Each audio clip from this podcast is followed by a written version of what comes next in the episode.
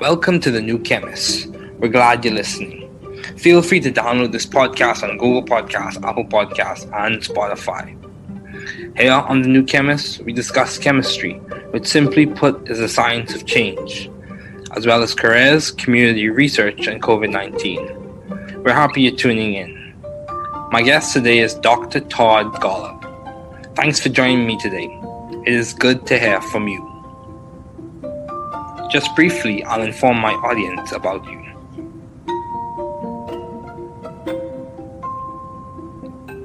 Dr. Todd Golub is a founding core member of the Broad Institute of Harvard and MIT, and serves as the Institute's Chief Scientific Officer and Director of its Cancer Program.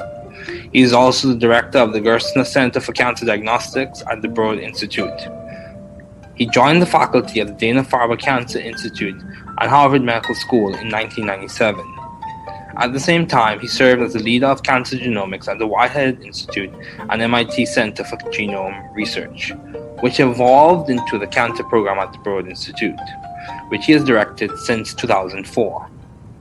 Dr. Golub is currently the Charles A. Dana Investigator in Human Cancer Genetics at the Dana-Farber Cancer Institute and Professor of Pediatrics at Harvard Medical School. He is the recipient of multiple awards, including the Erasmus Hematology Award, the Richard and Hinda Rosenthal Memorial Award, and the Outstanding Achievement Award from the American Association for Cancer Research, the Paul Marks Prize for Cancer Research, the E. Mead Johnson Award from the Society for Pediatric Research, and the Judson Daland Prize for Outstanding Achievement in Clinical Investigation from the American Philosophical Society. Dr. Golub has served in the scientific advisory board of numerous organizations, including serving as chair of St. Jude Children's Research Hospital and the board of scientific advisors of the National Cancer Institute. Please welcome Dr. Todd Golub.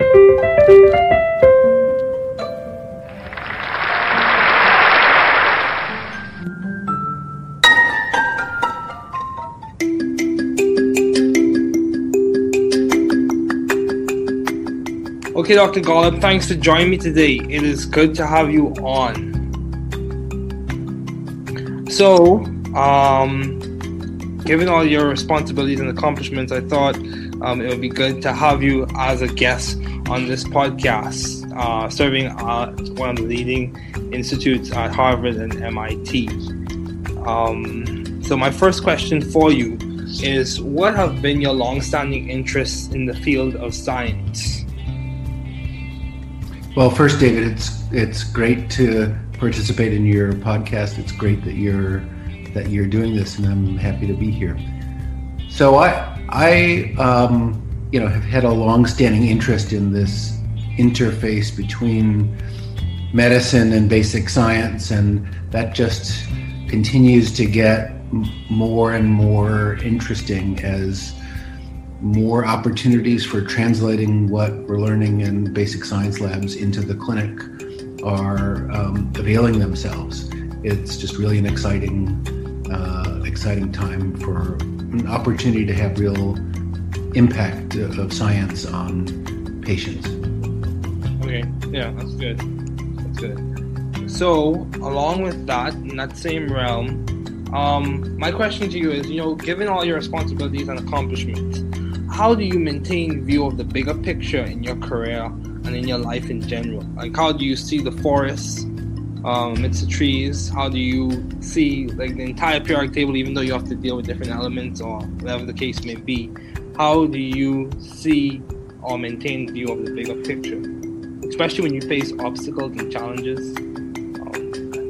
I think getting this balance right of the big picture and the focused details is the most important thing in science and the hardest at the same time to do.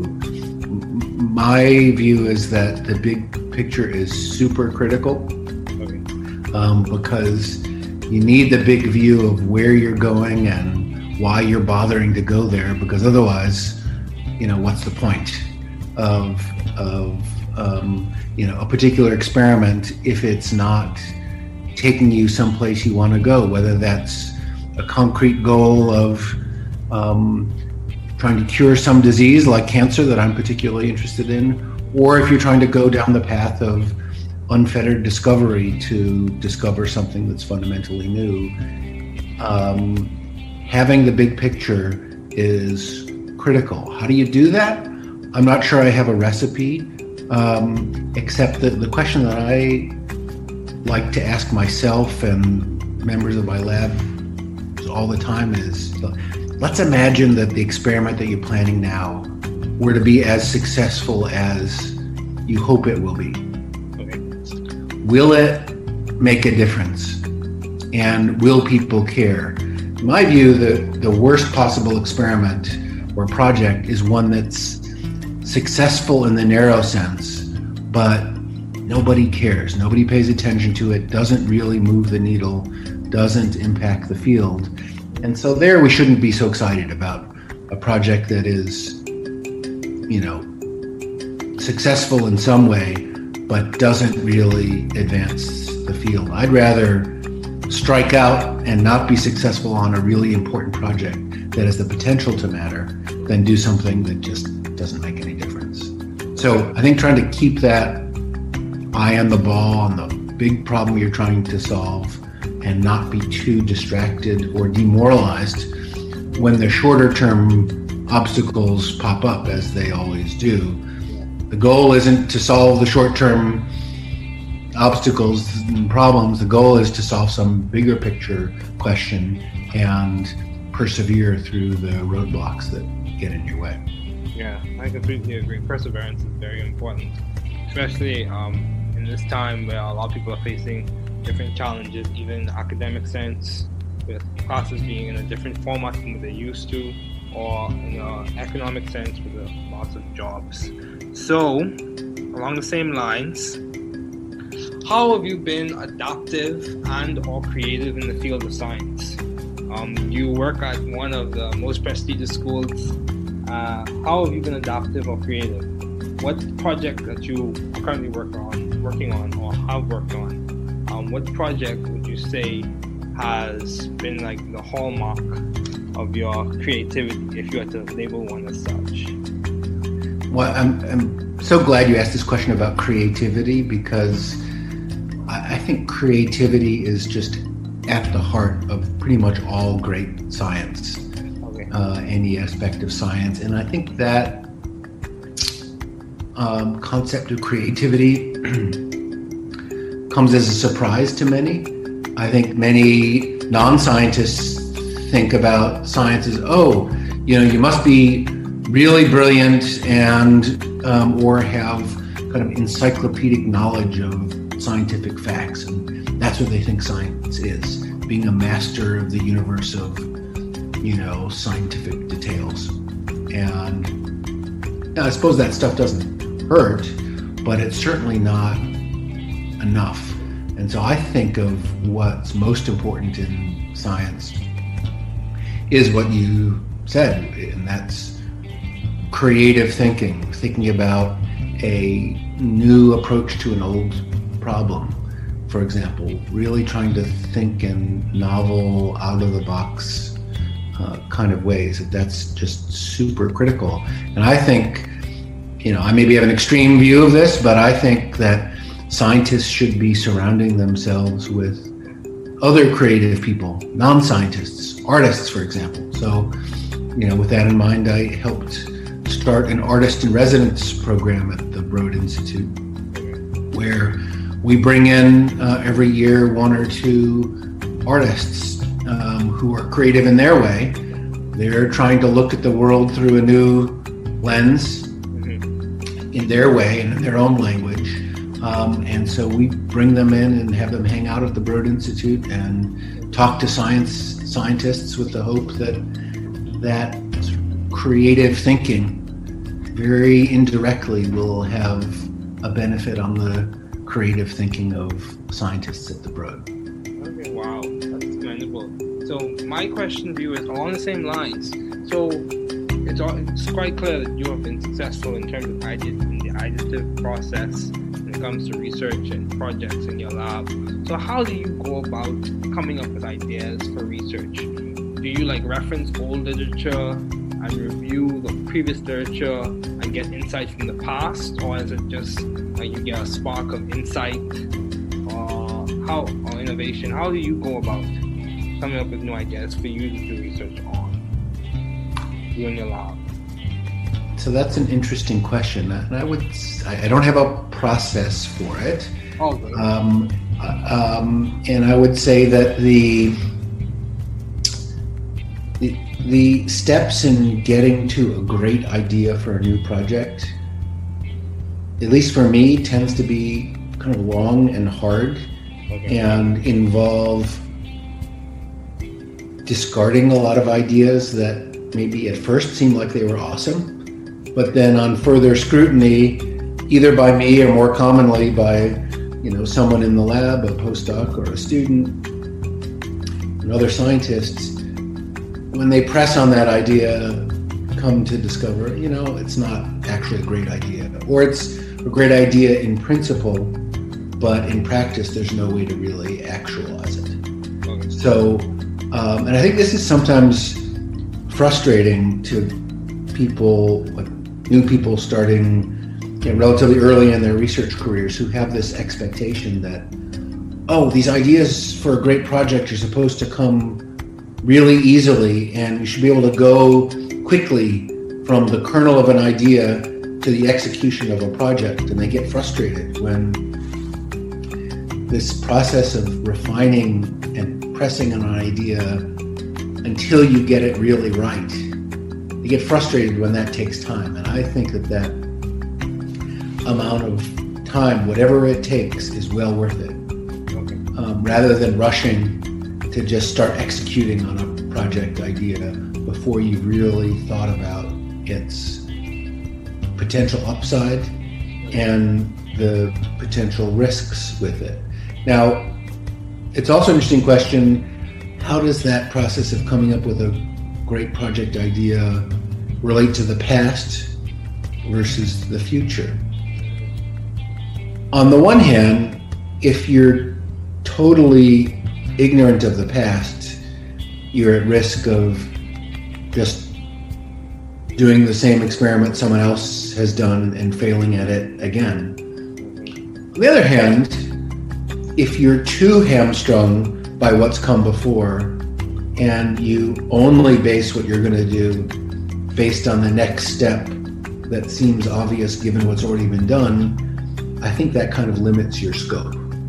And so for me, most projects actually don't start with a review of the literature. They think in a completely blue sky about what might be possible in the future, and then go back and ask, this seems like a really good idea. Has nobody really ever done this before? And then scour the literature to sort it out. I think that's, at least for me, a better order. Start with the big idea and then fit onto that big idea what's come before, rather than try to piece together a project based on the past. Yeah, that's good. So, I'd say many people would say or argue that Harvard or MIT, those are good institutions for students to thrive scientifically and intellectually. So how have you sought, or how did you find this good environment for you to thrive scientifically and intellectually?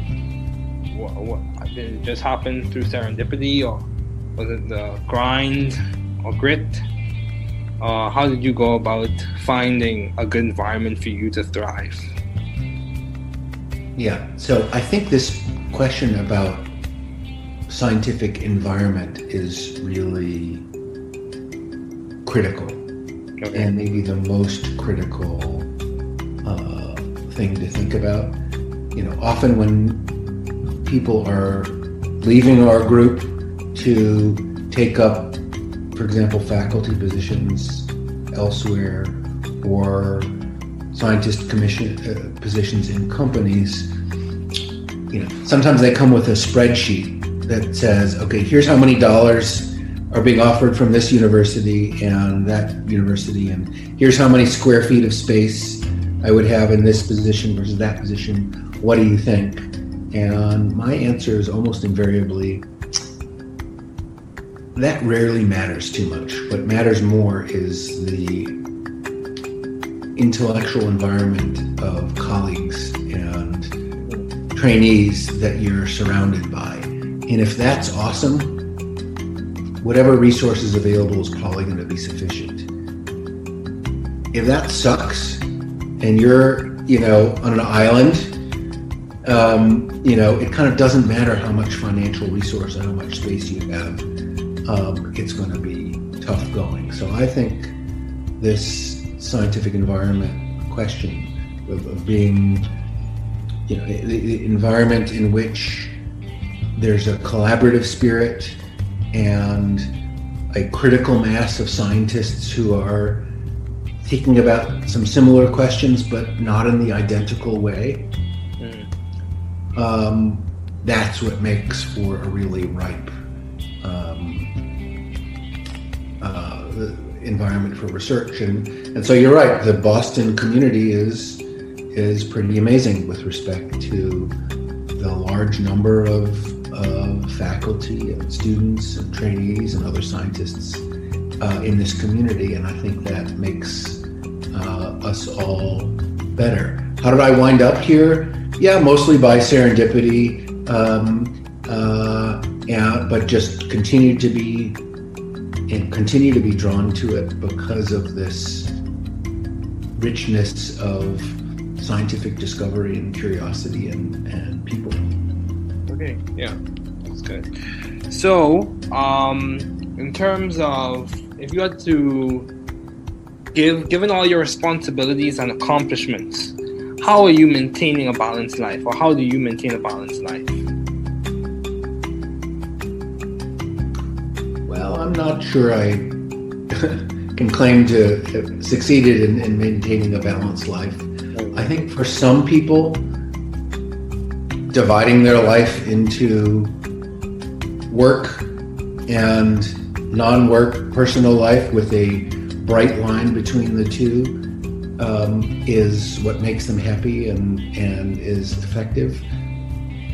My brain doesn't work that way, for better or for worse, and so I tend to,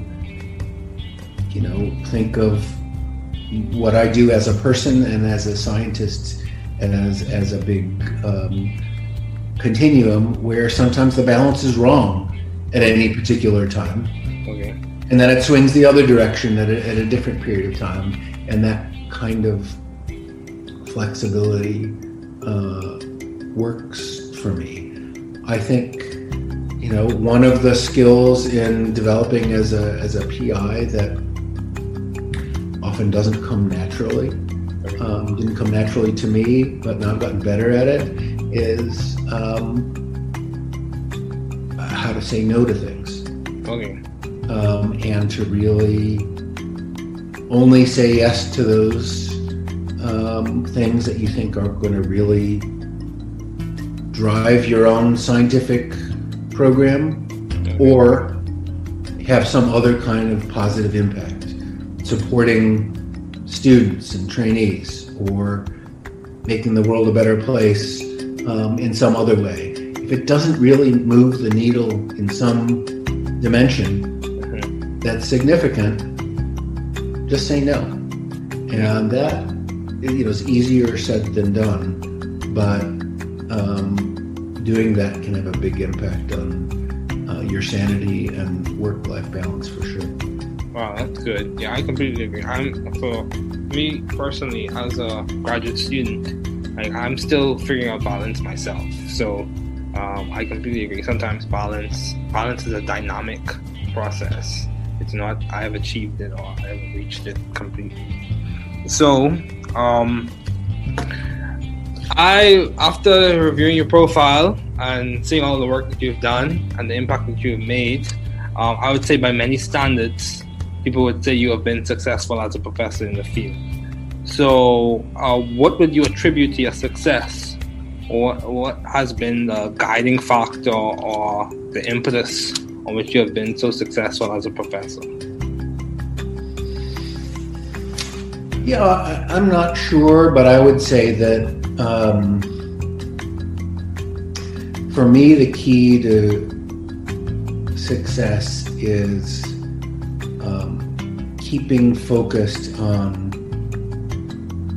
trying to make progress on a really big and important set of problems, and being open to taking that on with colleagues together to solve a really important problem, rather than focusing on what am I going to do myself as a professor or as a lab head. Because I think if you can think of the world in that way, it turns out you can take on projects and problems that are much more important when you do it collectively and collaboratively and focus on solving the problem rather than doing it just focused on your own lab. And that's been, I think, useful for me to keep that in mind. And if you do that and wind up making scientific progress, it does just fine for your own career.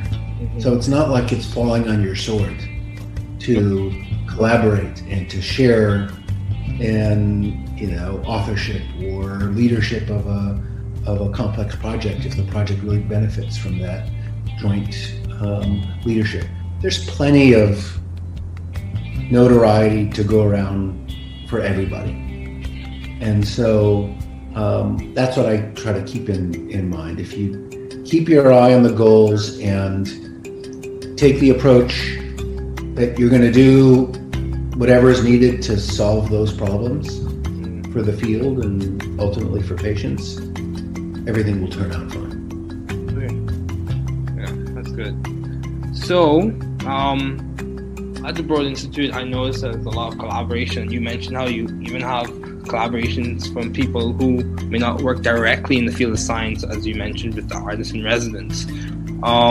So how have you maintained vision and teamwork in your environment?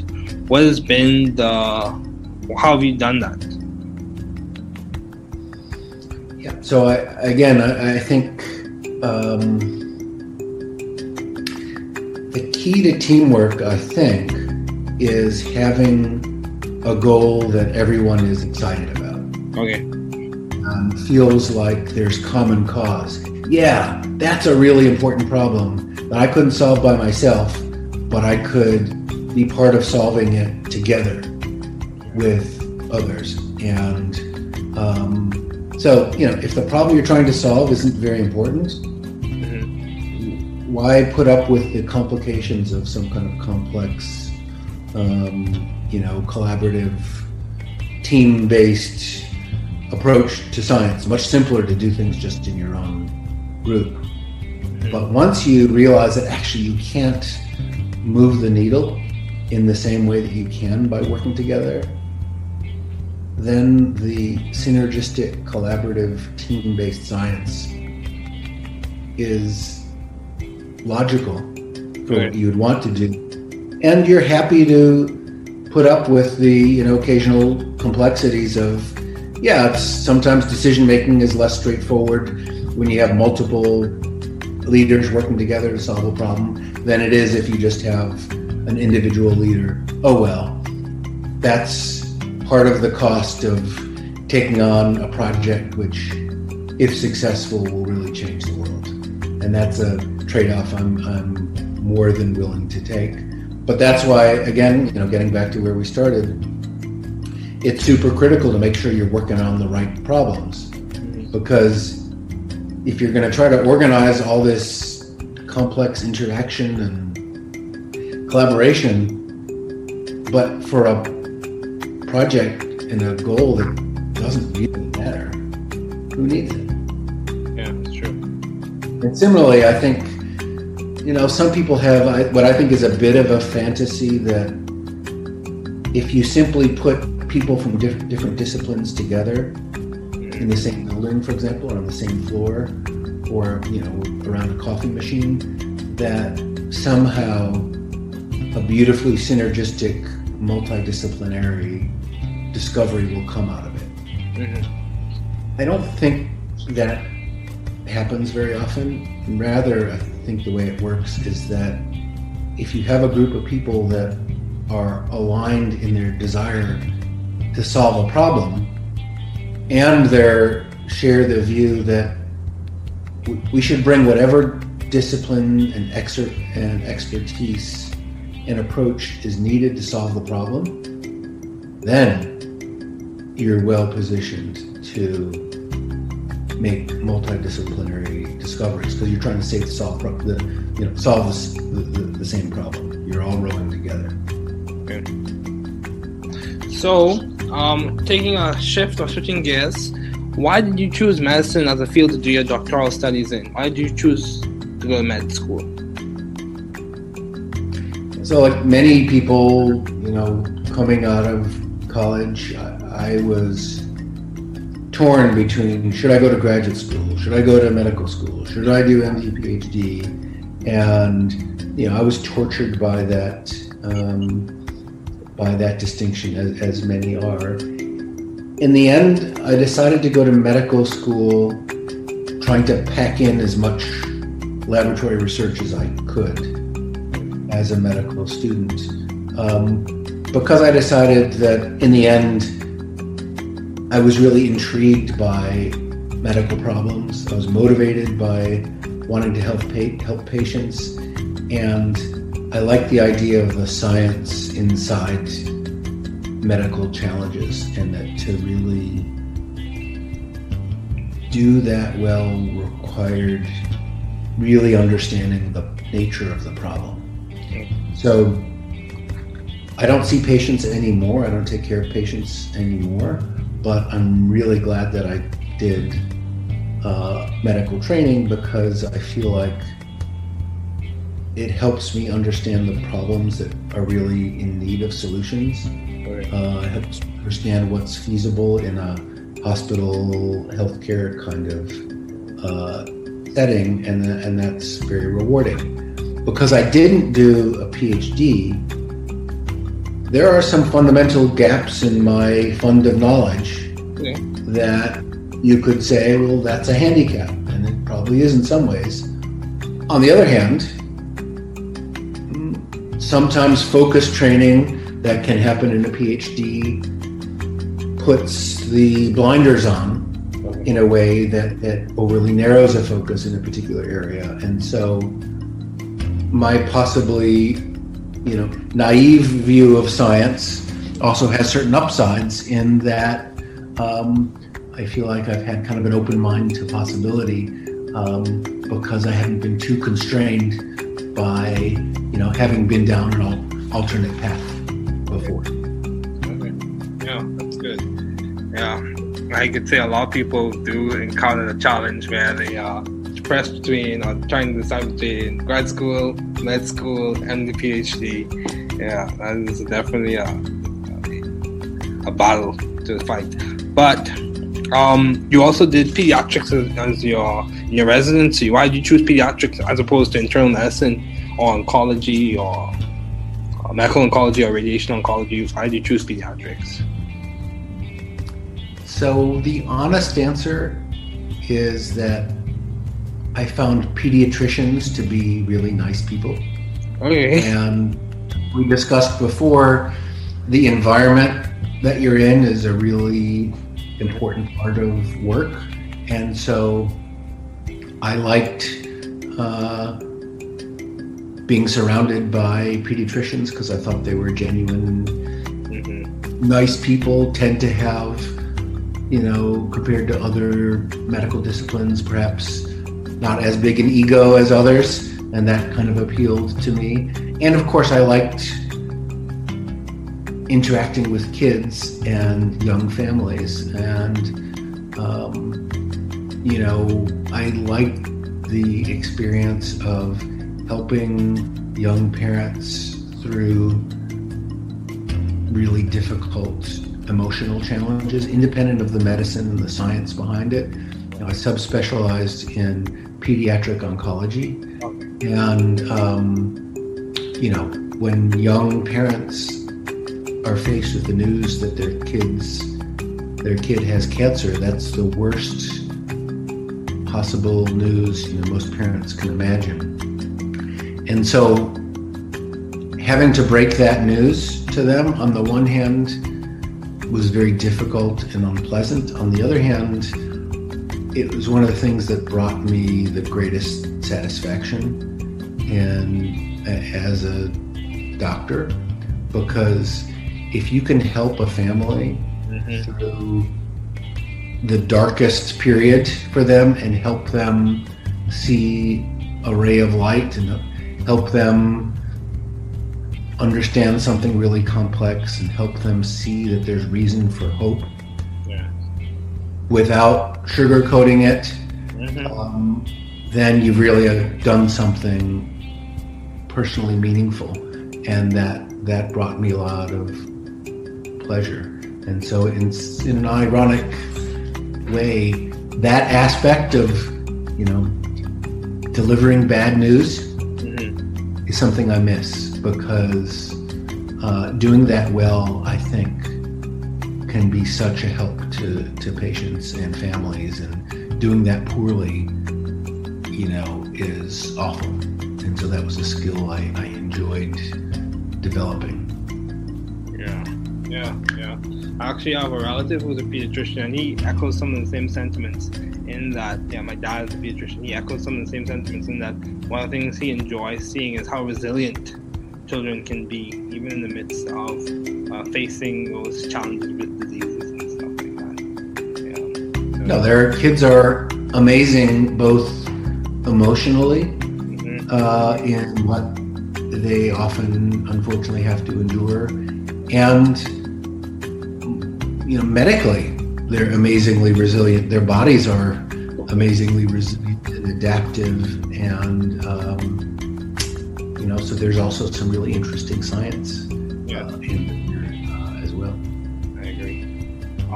So as we conclude, do you have any advice to those wanting to pursue the field you are currently working in, studying in, matriculating in? If you had to give advice to whether it be scientists who are facing challenges in the midst of COVID, or undergraduates who aspire to a profession that you're working in any of those areas, what advice would you give?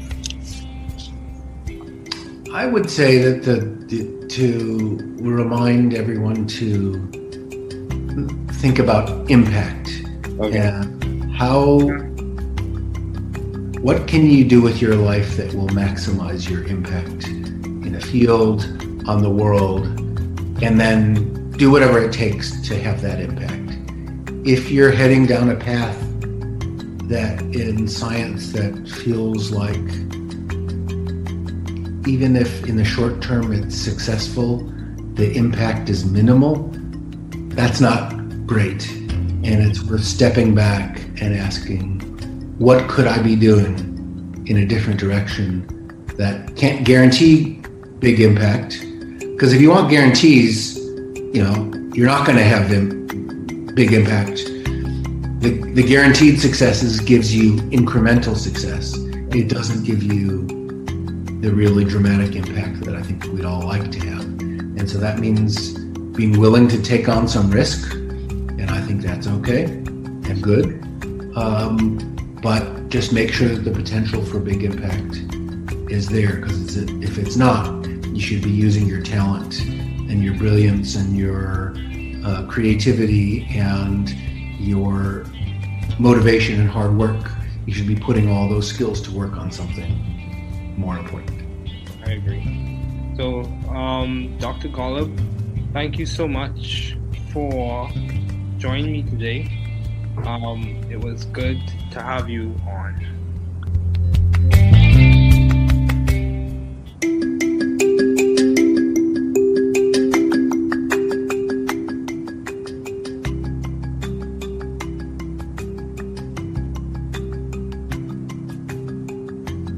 Interview von David Ferguson, ACS Bridge Fellow und Game Fellow mit Dr. Todd Golub, MD Direktor des Broad Institute der Harvard University und Massachusetts Technologisches Institut. David Ferguson Mein heutiger Gast ist Dr. Todd Golub. Vielen Dank, dass Sie heute bei mir waren. Es ist schön, von dir zu hören. Nur kurz, ich werde mein Publikum über Sie informieren. Dr. Todd Golub ist Gründungsmitglied des Broad Institute of Harvard und fungiert als Chief Scientific Officer des Instituts und Direktor seines Krebsprogramms. Er ist David Ferguson. Gerstner Center for Cancer Diagnostics und das Broad Institute. 1997 trat er der Fakultät des Dana-Farber Cancer Institute der Harvard Medical School bei. Gleichzeitig fungierte er als Leiter der Krebsgenomik am Whitehead Institute und am MIT Center for. David Ferguson leitet seit 2004. Dr. Golub ist derzeit Charles A. Dana Investigator und Humankanzergenetik am Dana-Farber Cancer Institute und Professor für Pädiatrie an der Harvard Medical School. Er erhielt zahlreiche Auszeichnungen, darunter den Erasmus Hematology Award, den Richard and David Ferguson, der Paul Marks Preis für Krebsforschung, der E. Mead Johnson Award der Society for Pediatric Research und der Judson Daland Preis für herausragende Leistungen in der klinischen Forschung von der American Philosophical Society. Dr. Golub war Mitglied des wissenschaftlichen Beirats zahlreicher Organisationen, unter anderem Vorsitzender des St. Jude. David Ferguson, Berater des National Cancer Institute. Bitte. David Ferguson. Okay, Dr. Golub, vielen Dank, dass Sie heute zu mir gekommen sind. Schön, dass du dabei bist. Angesichts all Ihrer Verantwortlichkeiten und Erfolge dachte ich, es wäre gut, Sie als Gast in diesem Podcast an einem der führenden Institute in Harvard und mitzuhaben. David Ferguson. Meine erste Frage an Sie lautet also, was sind Ihre langjährigen Interessen im Bereich der Wissenschaft? Dr. Todd Golub, MD. Nun, zunächst einmal, David, es ist großartig, an deinem Podcast teilzunehmen, es ist großartig, dass du das machst, und ich freue mich, hier zu sein. Ich interessiere mich schon seit langem für diese Schnittstelle zwischen Medizin und Grundlagenwissenschaften. Dr. Todd Golub, MD. Und das wird immer interessanter, da sich immer mehr Möglichkeiten bieten, das, was wir in Laboren für Grundlagenwissenschaften lernen, in die Klinik zu übertragen. Es ist einfach eine wirklich aufregende Zeit für die Gelegenheit, einen echten Einfluss der Wissenschaft auf Patienten zu haben. David Ferguson. Ja, das ist gut. Das ist gut. In diesem Zusammenhang frage ich Sie auch, wie behalten Sie angesichts all Ihrer Verantwortlichkeiten und Erfolge den Überblick über das Gesamtbild in Ihrer Karriere und in Ihrem Leben im Allgemeinen? Wie sieht man den Wald vor lauter Bäumen? David Ferguson. Wie sehen Sie das gesamte Periodensystem, obwohl Sie es mit verschiedenen Elementen oder was auch immer zu tun haben? Wie sehen oder behalten Sie den Überblick über das große Ganze, insbesondere wenn Sie mit Hindernissen und Herausforderungen konfrontiert sind? Dr. Todd Golub, MD. Ich denke, dass es das Wichtigste und Schwierigste in der Wissenschaft ist, die richtige Balance zwischen dem Gesamtbild und den fokussierten Details zu finden. Gleichzeitig bin ich der Ansicht, dass das Gesamtbild äußerst wichtig ist, weil man einen Gesamtüberblick darüber braucht, wohin man geht und warum man sich die Mühe macht, dorthin zu gehen.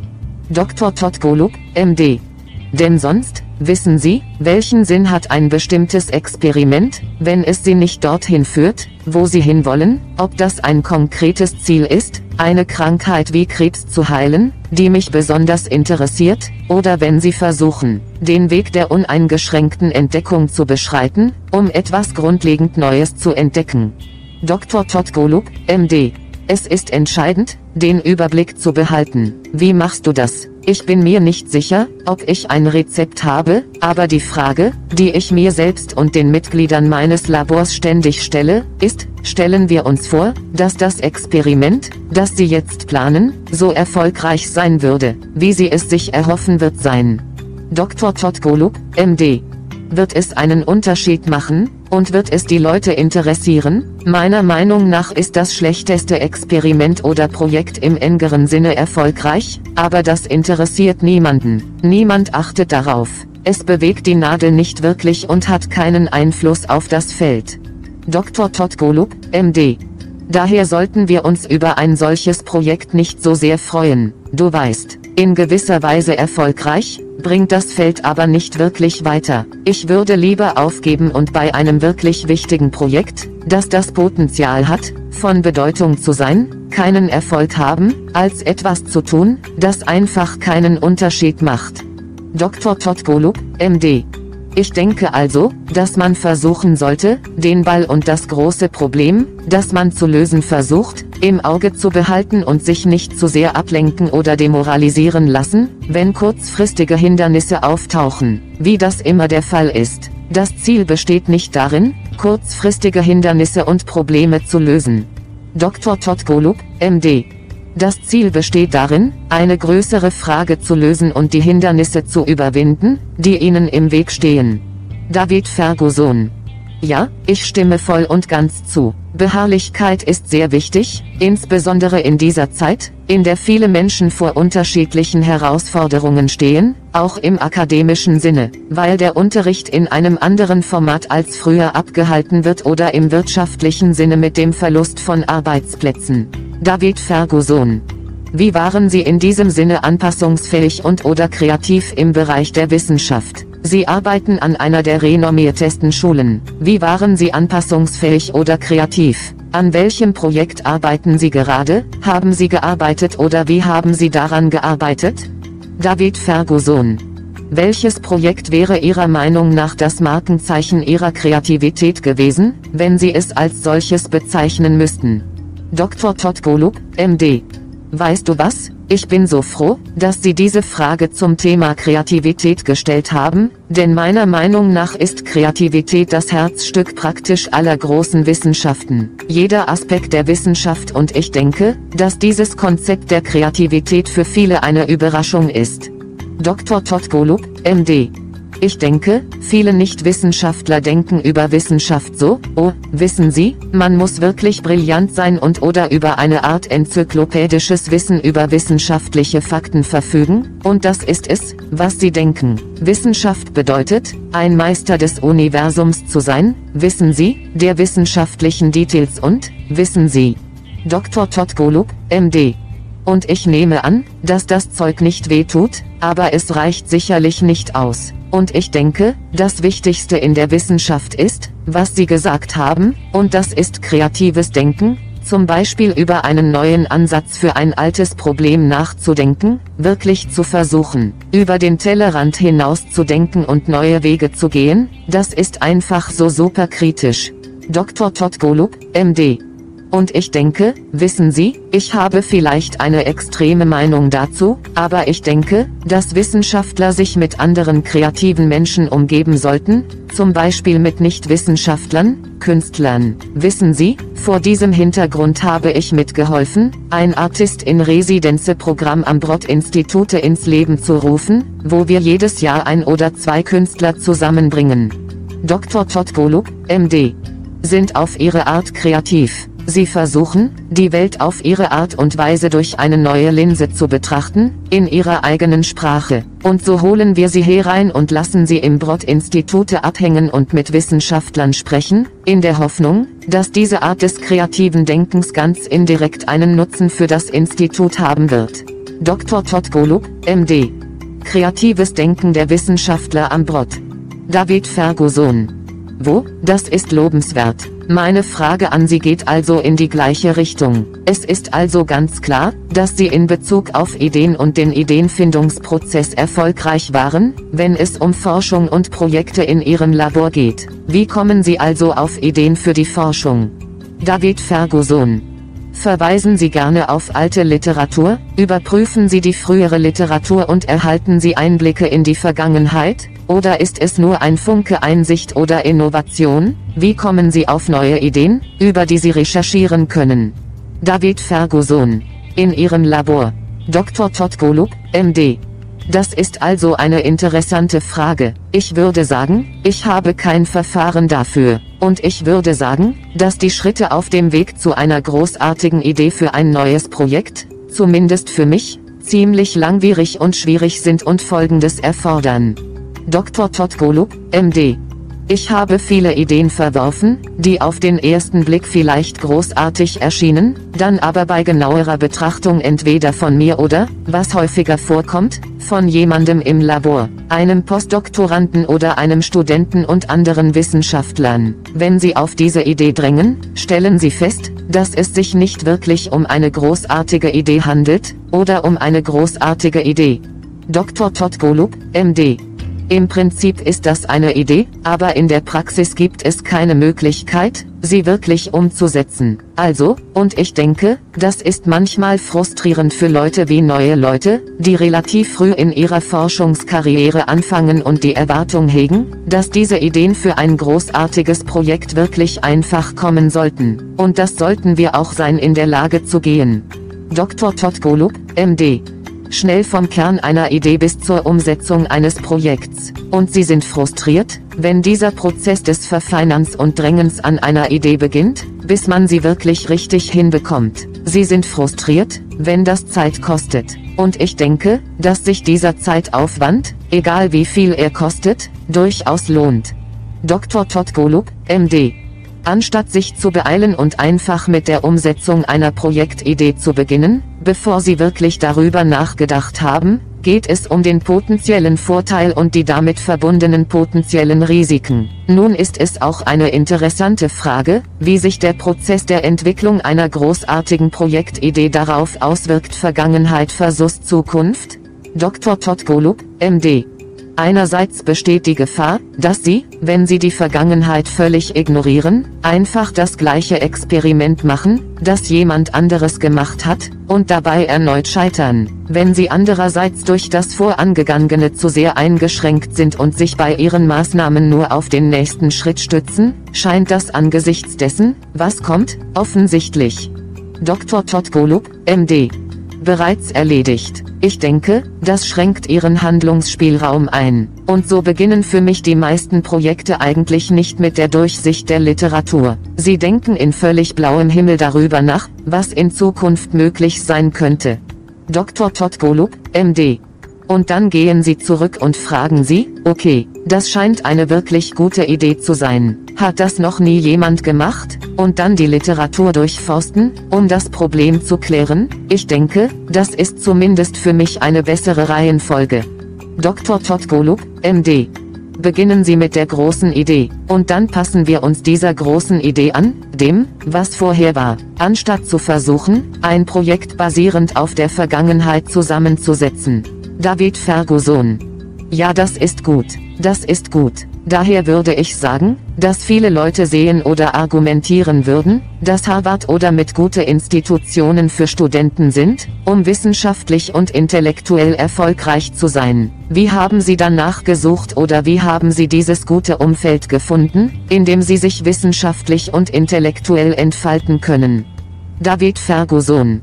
War es Zufall, oder lag es am Grind oder Greed? Wie haben Sie ein gutes Umfeld gefunden, in dem Sie sich entfalten können? Dr. Todd Golub, MD. Ja, also denke ich, dass diese Frage zum wissenschaftlichen Umfeld wirklich kritisch und vielleicht das Wichtigste ist, worüber man nachdenken muss. Wissen Sie, oft, wenn Leute unsere Gruppe verlassen, um beispielsweise anderswo eine Fakultätsstelle oder eine Stelle als Wissenschaftler in Unternehmen anzunehmen, erhalten sie manchmal eine Tabelle mit der Aufschrift, okay, hier ist, wie viele Dollar es wert sind. Dr. Todd Golub, MD.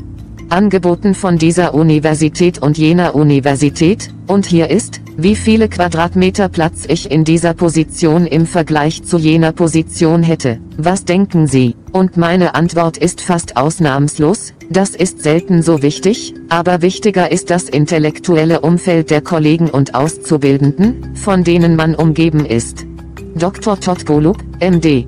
Und wenn das großartig ist, werden wahrscheinlich alle verfügbaren Ressourcen ausreichen. Wenn das scheiße ist und man sich auf einer Insel befindet, dann spielt es keine Rolle, wie viel finanzielle Mittel oder wie viel Platz man hat, es wird hart. Dr. Todd Golub, MD.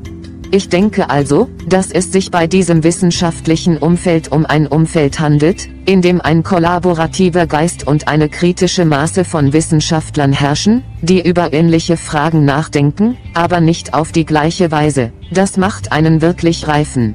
Dr. Todd Golub, MD.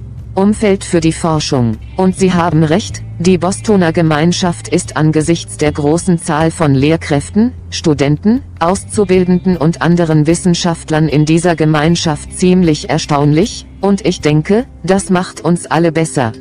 Dr. Todd Golub, MD.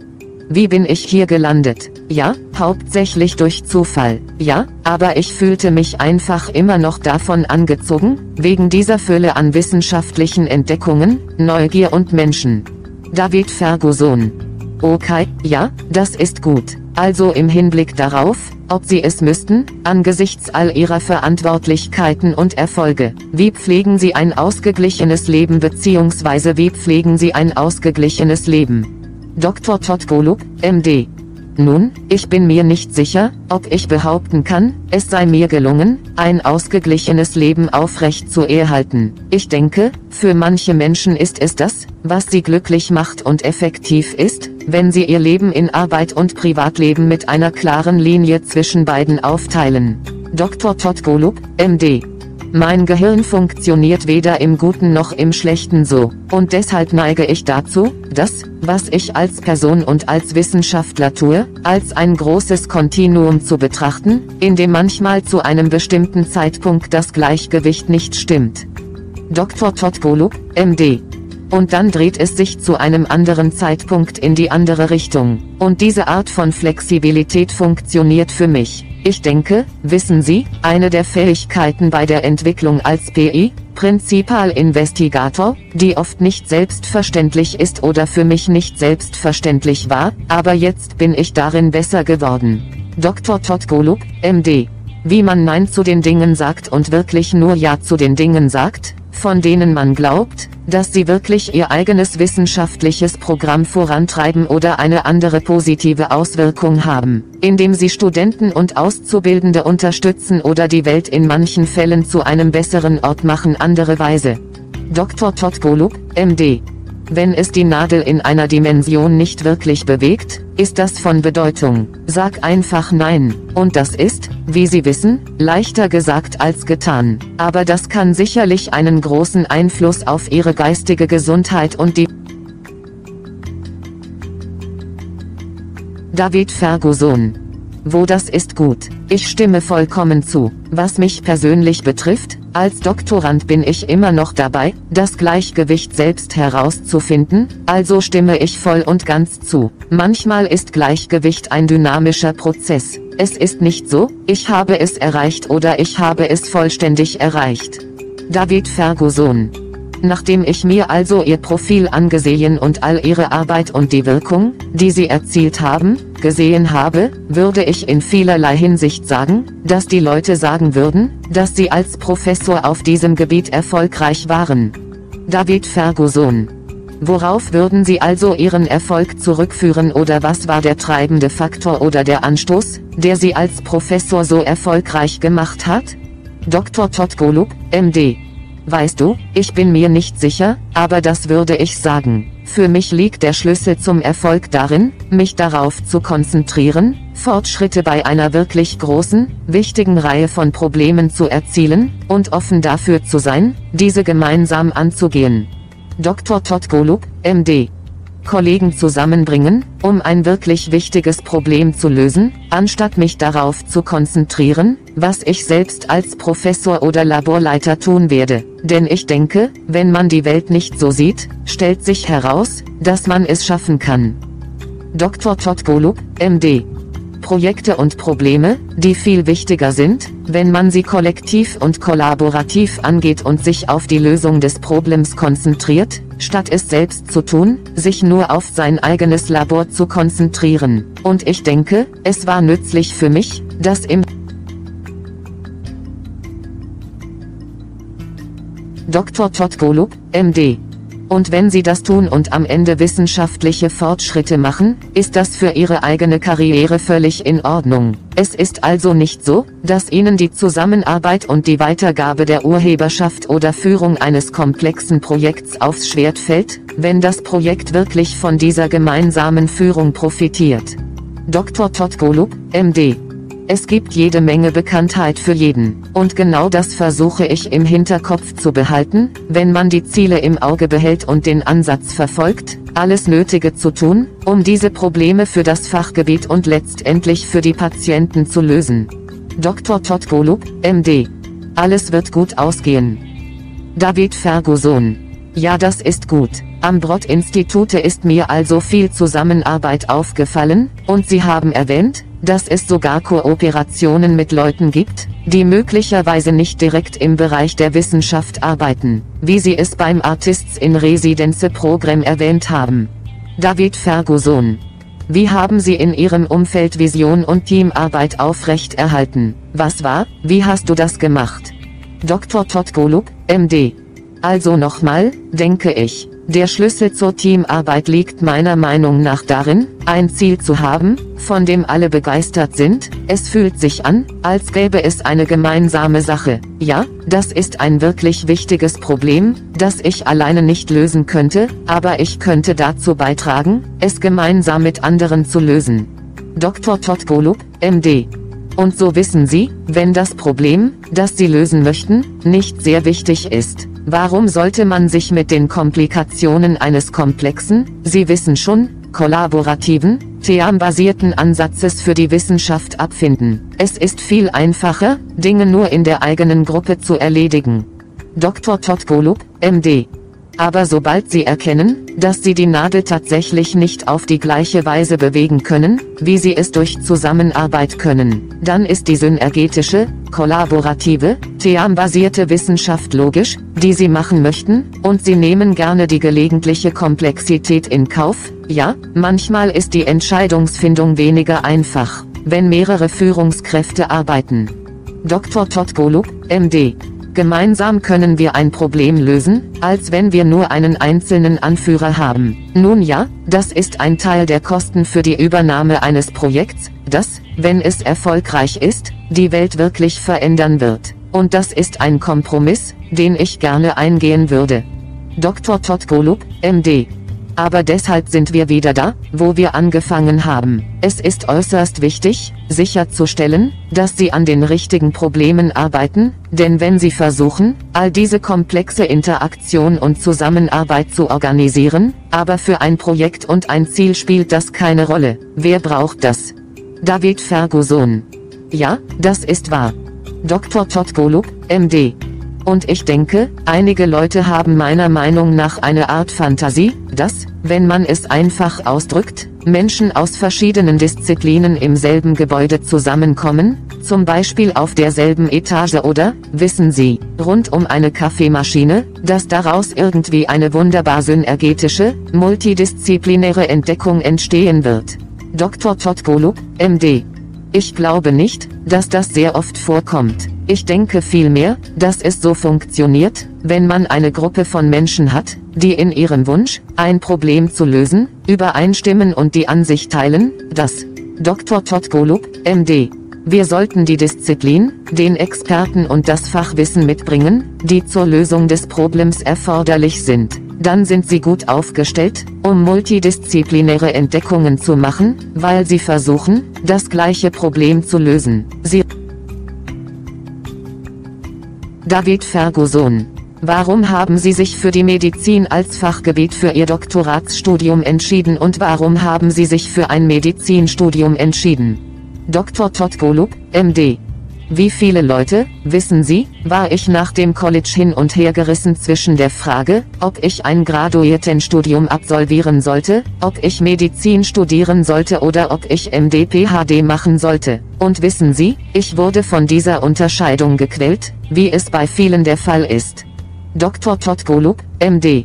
Am Ende habe ich beschlossen, ein Medizinstudium zu absolvieren und zu versuchen, so viel Laborforschung wie möglich als Medizinstudent einzupacken, weil ich es am Ende so entschieden habe. Ich war wirklich fasziniert von medizinischen Problemen. Mich motivierte der Wunsch, Patienten zu helfen. Dr. Todd Golub, MD. Und mir gefiel die Idee, dass die Wissenschaft hinter medizinischen Herausforderungen steckt, und dass man die Natur des Problems wirklich verstehen muss, um das wirklich gut zu machen. Ich sehe also keine Patienten mehr, ich kümmere mich nicht mehr um Patienten, aber ich bin wirklich froh, dass ich eine medizinische Ausbildung gemacht habe, weil Dr. Todd Golub, MD.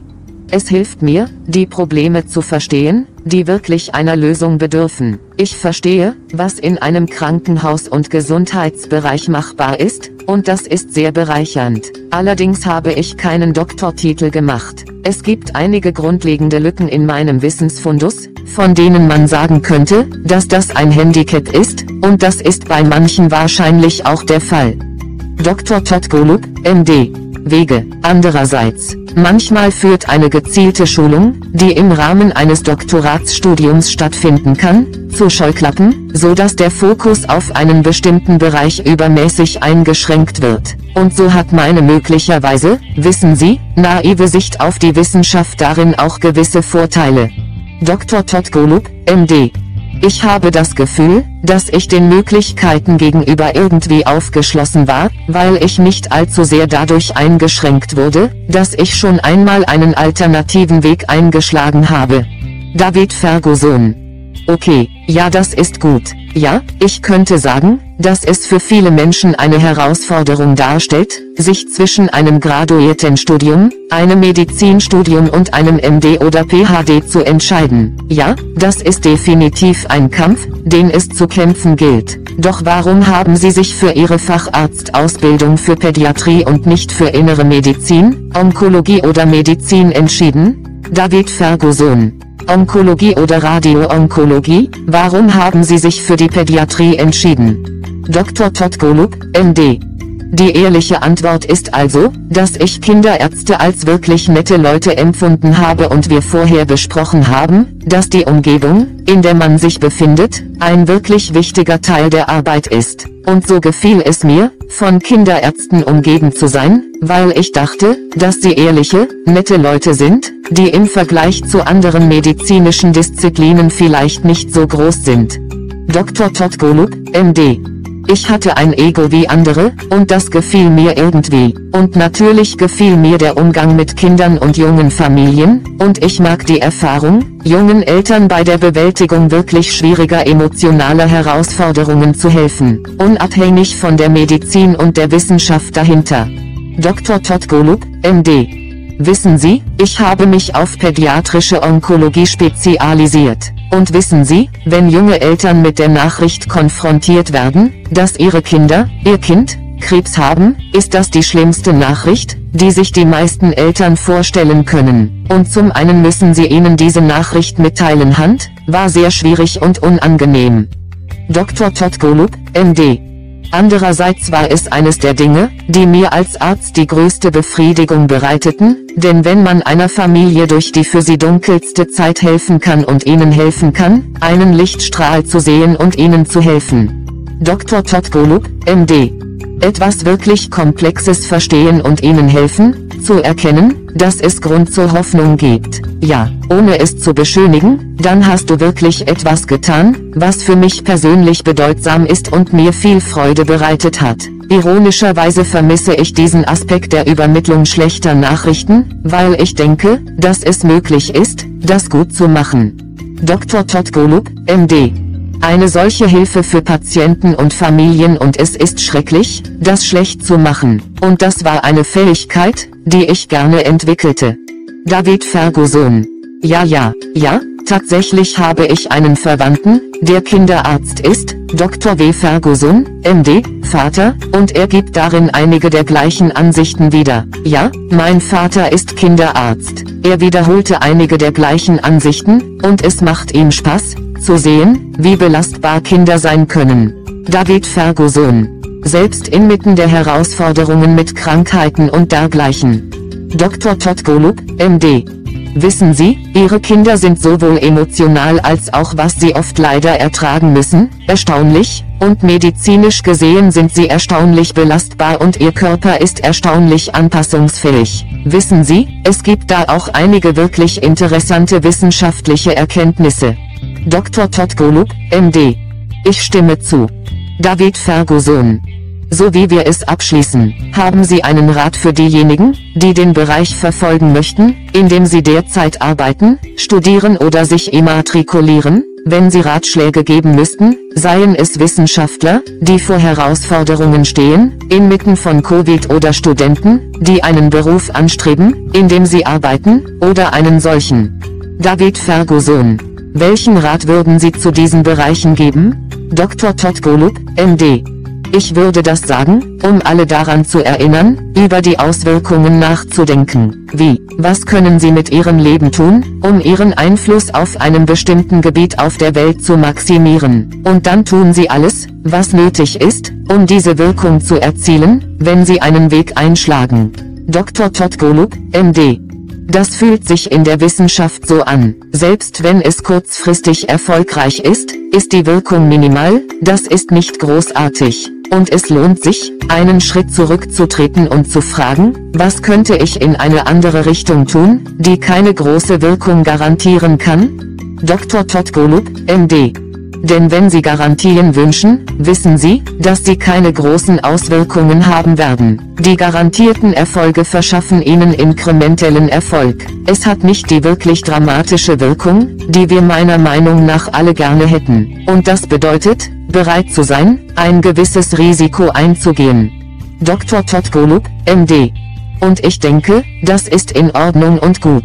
Aber stellen Sie einfach sicher, dass das Potenzial für eine große Wirkung vorhanden ist, denn wenn nicht, sollten Sie Ihr Talent, Ihre Brillanz, Ihre Kreativität, Ihre Motivation und Ihre harte Arbeit einsetzen. Dr. Todd Golub, MD. Sie sollten all diese Fähigkeiten für etwas Wichtigeres einsetzen. David Ferguson. Ich stimme zu. Also, Dr. Golub, vielen Dank, dass Sie heute zu mir gekommen sind. Es war schön, dich dabei zu haben. Originalaufnahme für ein Interview aus dem Jahr 2020 im Interview.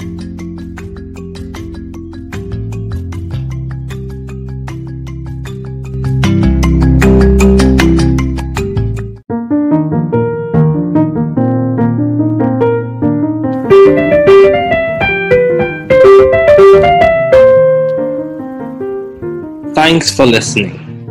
We're glad you were able to tune into this podcast. Once again, this is The New Chemist, where we discuss chemistry, which simply put is the science of change, as well as the other sciences, careers, community, research, and COVID-19. Thanks again for listening.